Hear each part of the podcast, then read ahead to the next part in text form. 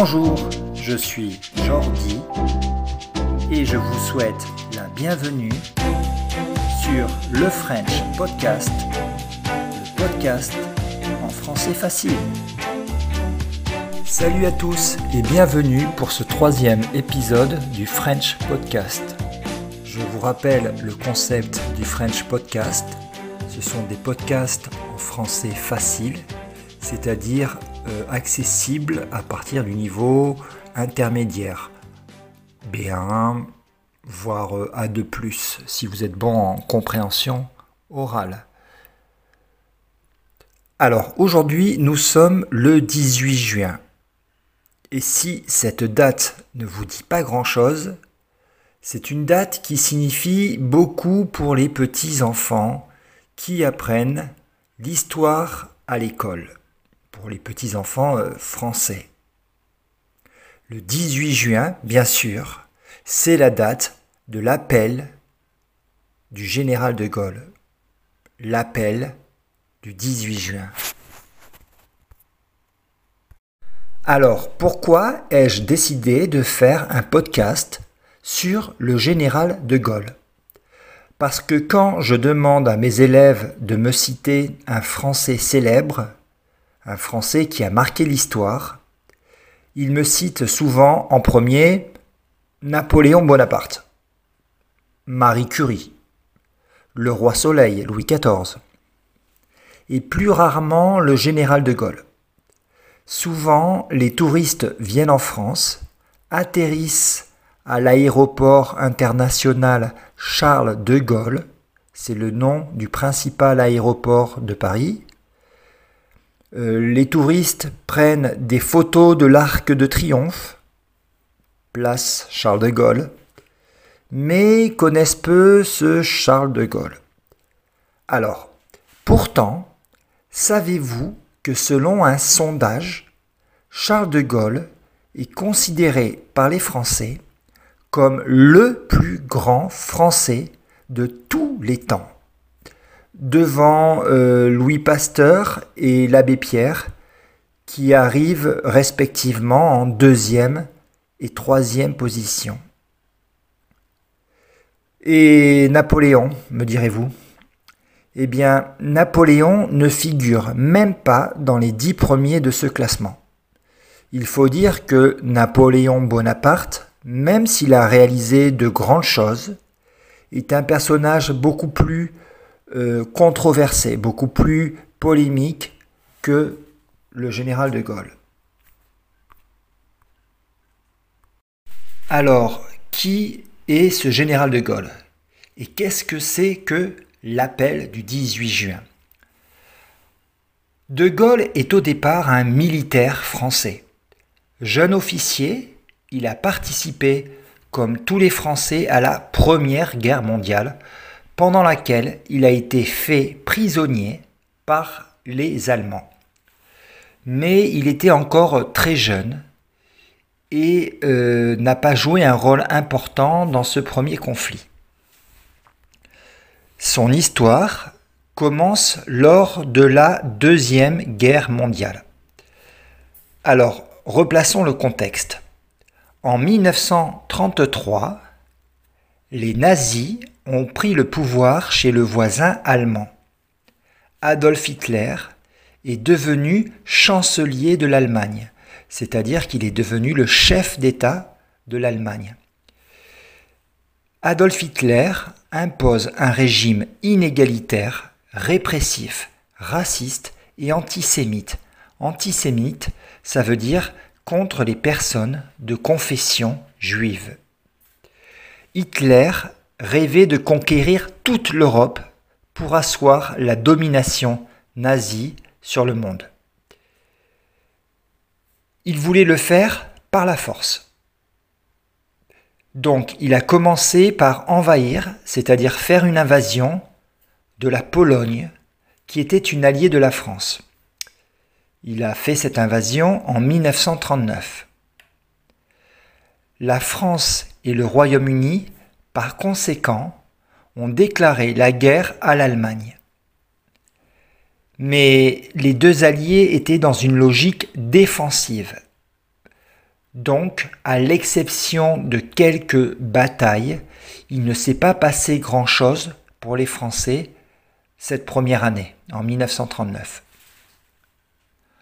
En 1940, donc l'année suivante, après avoir complètement écrasé la Pologne, Hitler a attaqué les pays qui se trouvent à l'ouest de l'Allemagne, c'est-à-dire la Belgique, le Luxembourg, les Pays-Bas, que vous connaissez peut-être sous le nom de Hollande, et la France.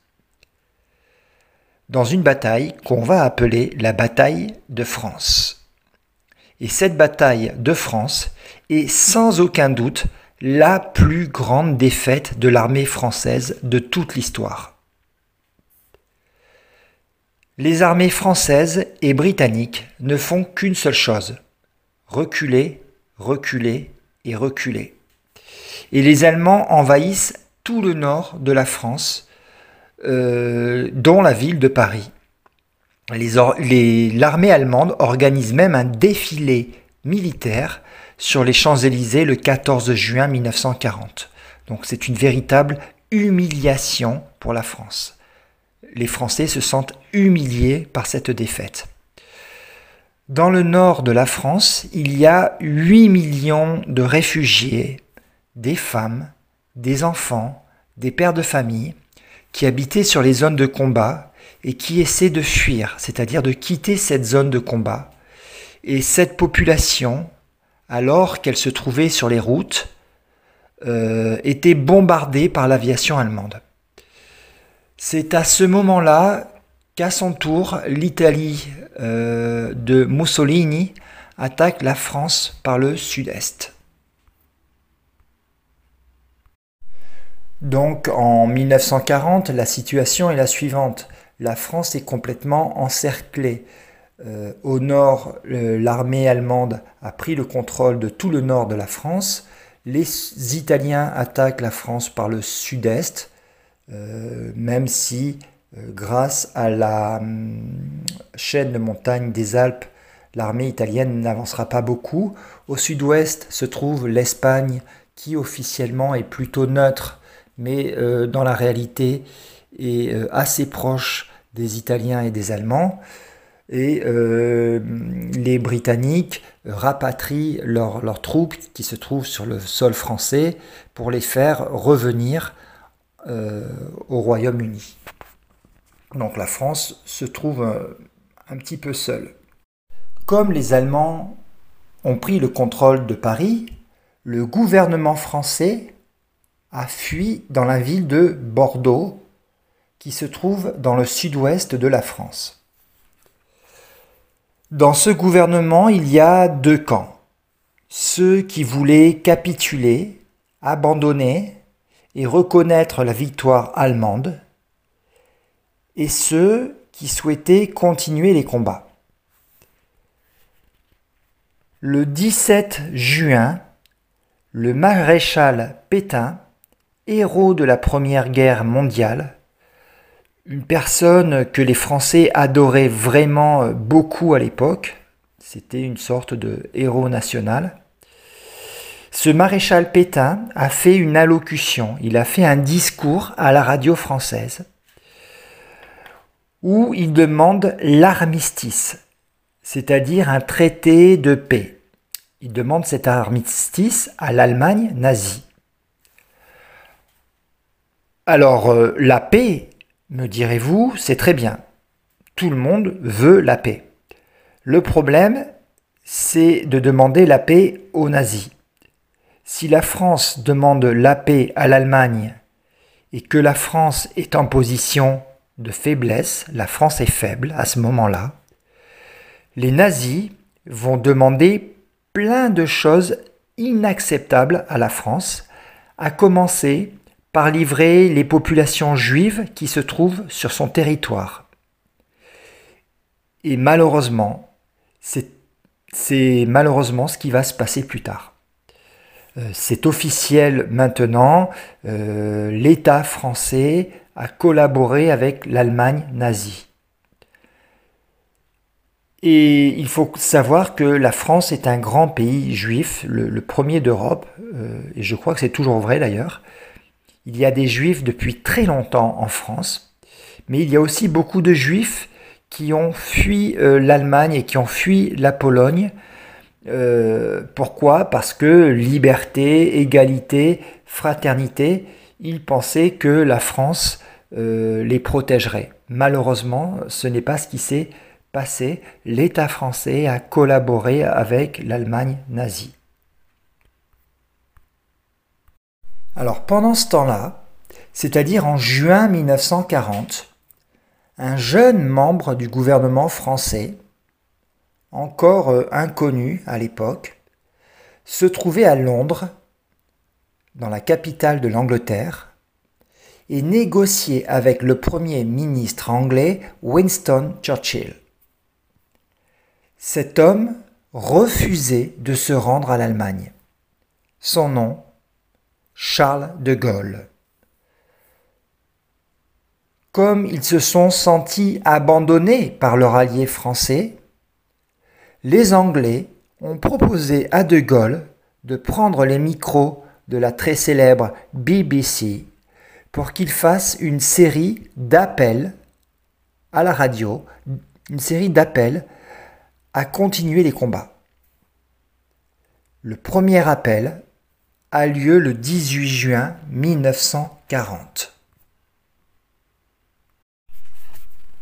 Alors, que dit De Gaulle dans ces fameux appels? Il dit essentiellement trois choses. Premièrement, que l'honneur de la France est engagé. Il ne faut pas oublier que le général de Gaulle est un militaire et que pour lui le mot honneur a beaucoup de sens. Il pense que la France est rentrée dans cette guerre avec ses alliés, notamment les Britanniques, et que la France devait absolument continuer les combats et ne pas laisser euh, ses alliés polonais et britanniques seuls. C'est un premier point. Deuxième chose, et c'est selon moi la chose la plus incroyable de ce discours, c'est qu'il pense, le général de Gaulle pense, la France a encore de nombreuses ressources pour vaincre, pour battre l'Allemagne. Et le général de Gaulle va citer ces ressources une par une. La France a de l'or, tout d'abord la France disposait alors de très grandes réserves d'or. Et d'ailleurs, c'est toujours vrai aujourd'hui. La France a de grandes réserves d'or. Donc cet or, c'est-à-dire de l'argent pour continuer la guerre. Une guerre, ça coûte cher, et la France a les moyens de continuer cette guerre. Elle a les moyens financiers de continuer cette guerre. La France a aussi un vaste empire. La France de 1940 n'est pas la France que vous connaissez aujourd'hui. C'était un empire colonial gigantesque avec des positions sur toutes les mers du globe, sur toutes les mers de la planète, sur toutes les mers de la planète et pratiquement sur tous les continents. Euh, elle a des possessions en Afrique du Nord, en Afrique de l'Ouest, en Afrique centrale, euh, dans les Antilles, en Polynésie, en Mélanésie, euh, en Indochine, euh, dans des îles de l'océan Indien. Enfin bref, c'est un empire très vaste. Et cet empire, ce sont des hommes, beaucoup d'hommes tout d'abord, qui peuvent combattre. Ce sont aussi des ressources naturelles nécessaires pour, pour faire la guerre. Et ce sont aussi des positions stratégiques sur toute la planète. L'Allemagne, puissance continentale plus que maritime, n'a pas un tel empire. La France a aussi, et ça va de pair avec un empire, la France a aussi une marine. La marine française est l'une des plus grandes marines de la planète. Et cette marine est complètement intacte. Et d'ailleurs, la grande peur de Churchill et de voir tous ces bateaux français passer sous commandement allemand. Euh, pourquoi? Parce que les Britanniques euh, ont pour principale force d'avoir une très grande marine. Et euh, Churchill pense que si jamais la marine française devient l'allié de la marine allemande, alors les choses seront beaucoup plus rééquilibrées et les Anglais, les Britanniques auront du mal à imposer leur force sur la mer. Euh, enfin, la France possède des alliés. Et ces alliés, ce sont essentiellement les Britanniques. Et ces Britanniques ont eux aussi un très grand empire euh, et une très belle marine également. Pour euh, terminer, De Gaulle ajoute que certains pays neutres, c'est-à-dire des pays qui n'ont pas pris position dans le conflit, des pays qui sont fortement industrialisés euh, peuvent changer d'avis et rejoindre le camp des forces de la liberté. Et bien sûr, De Gaulle pense euh, en priorité à l'industrie américaine. Alors il faut savoir que les États-Unis, à cette époque, sont déjà la première puissance industrielle du monde.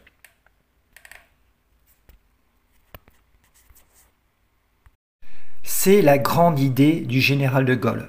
Il pense que l'Allemagne, seule, ne peut pas faire face aux empires français et britanniques réunis, euh, à la Russie et aux États-Unis.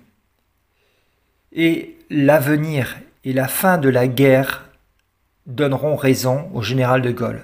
Ce qui est incroyable, c'est que le général de Gaulle décrit dans ses appels en juin 1940 exactement tout ce qui va se passer par la suite.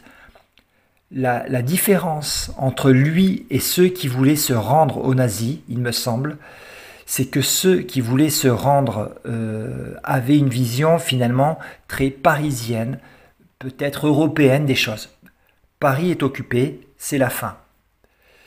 De Gaulle, lui, a réussi, je pense, dès le début, à avoir une vision beaucoup plus euh, globale, beaucoup plus mondiale de ce conflit. La troisième chose que demande De Gaulle dans son discours, c'est que tous les Français qui le peuvent doivent constituer une force pour continuer les combats pour la liberté.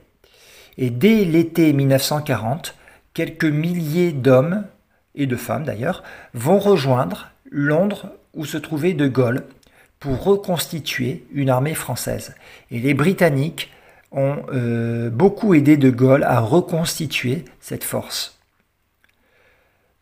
donc ça va être un, véritable succès et de nombreuses colonies françaises ont décidé de rejoindre De Gaulle. Le Vanuatu, le Tchad, le Cameroun français, euh, les comptoirs des Indes françaises, Tahiti et toute la Polynésie, la Nouvelle-Calédonie, tous ces territoires ont rejoint De Gaulle dès l'été 1940, c'est-à-dire tout de suite après l'appel du 18 juin. Euh, donc tous ces territoires ont rejoint la force de De Gaulle et cette force, on va l'appeler désormais la France libre. Euh, d'autres territoires vont rejoindre ou ont rejoint euh, par la suite l'armée de la France libre. Alors la conséquence de tout ça, c'est que l'armée française qui a participé activement à la libération de l'Europe en 1944 et 1945, et qui a participé à défaire les forces italiennes et allemandes, est constituée pour moitié c'est-à-dire pour 50% de forces coloniales, c'est-à-dire soit des soldats issus des colonies ou alors des Européens euh, qui vivaient dans ces colonies. Je pense par exemple aux, Pieds Noirs, qui était la population européenne euh, d'Algérie. Cela aura d'énormes conséquences pour la suite de l'histoire de France.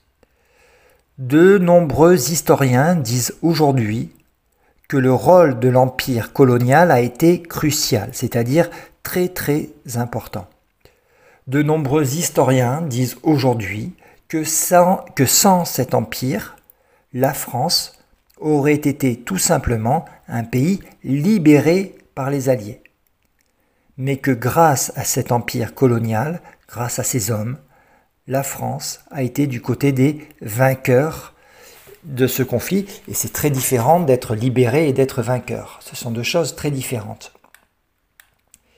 Et en effet, la reconstruction de l'armée française va être assez spectaculaire.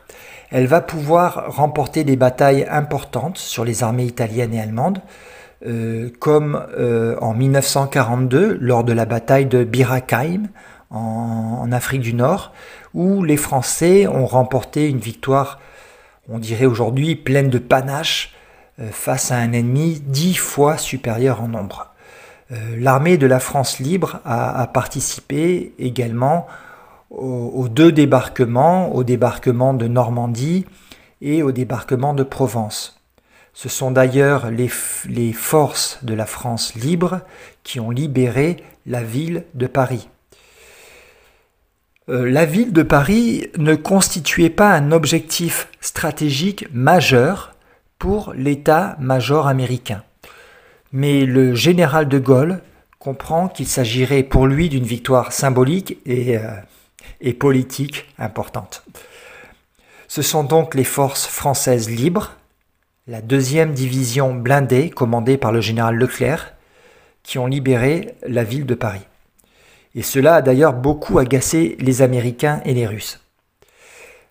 Car, euh, soyons honnêtes, même si elle a activement participé à l'effort de victoire, l'armée de la France libre, reconstituée par le général de Gaulle, aurait été incapable, seul, de défaire l'armée allemande. Euh, ce sont les, Russes et les Américains les grands vainqueurs. Et ce sont eux qui veulent se partager le gâteau de la victoire. Mais bon, grâce à de gros efforts de la diplomatie française et du soutien des Britanniques et, de Winston Churchill, la France a réussi à s'asseoir à la table des vainqueurs de ce conflit.